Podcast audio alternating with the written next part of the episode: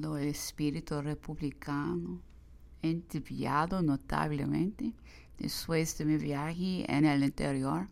La contrarrevolución se forma en los espíritus. Las leyes están sin vigor, los emigrados vuelven, los tribunales absuelven una parte y no buscan a los demás, según dicen muchos diputados.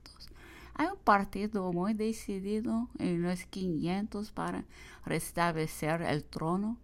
Otro partido medita un movimiento para destruir esta facción.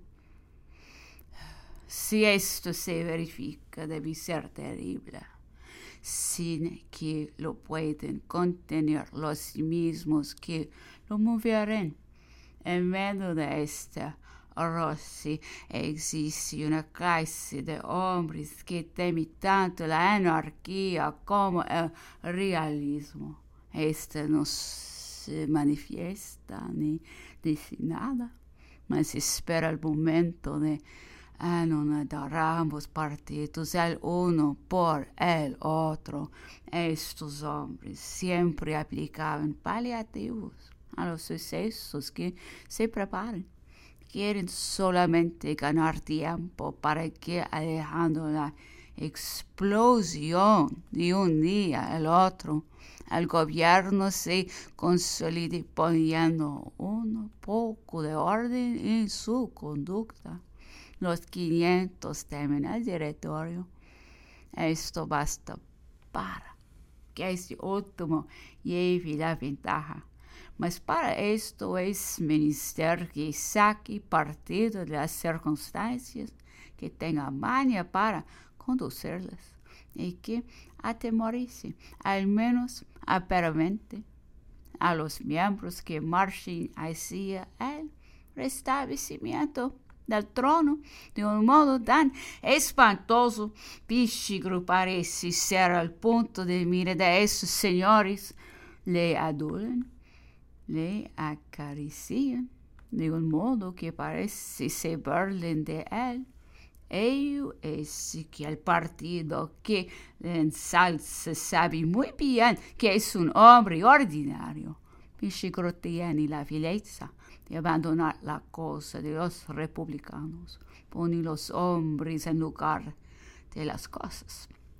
Y se ha intentado en vano convertirle, precisado explicarse, ha respondido neciamente, sin lógica y con el tono de un hombre hinchado de orgullo, que se imagina ya que solo su nombre vale un ejército.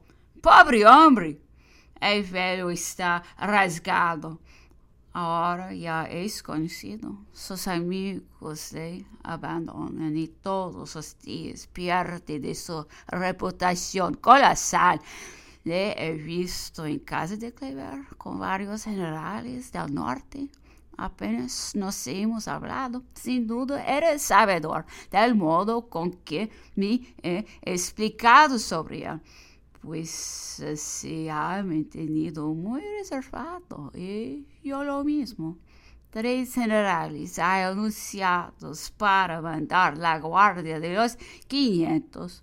El primero es Clever, el segundo dice, el tercero Serurier. Todos han conocido que este mando no le songiaría a ninguno de los tres. Cada cual ha dicho su parecer. Y la última razón es esta. Estos tres personajes tienen reputación y en un movimiento serían útiles para reunir alrededor del cuerpo legislativo. Muchos soldados y oficiales los cuerpos que han matado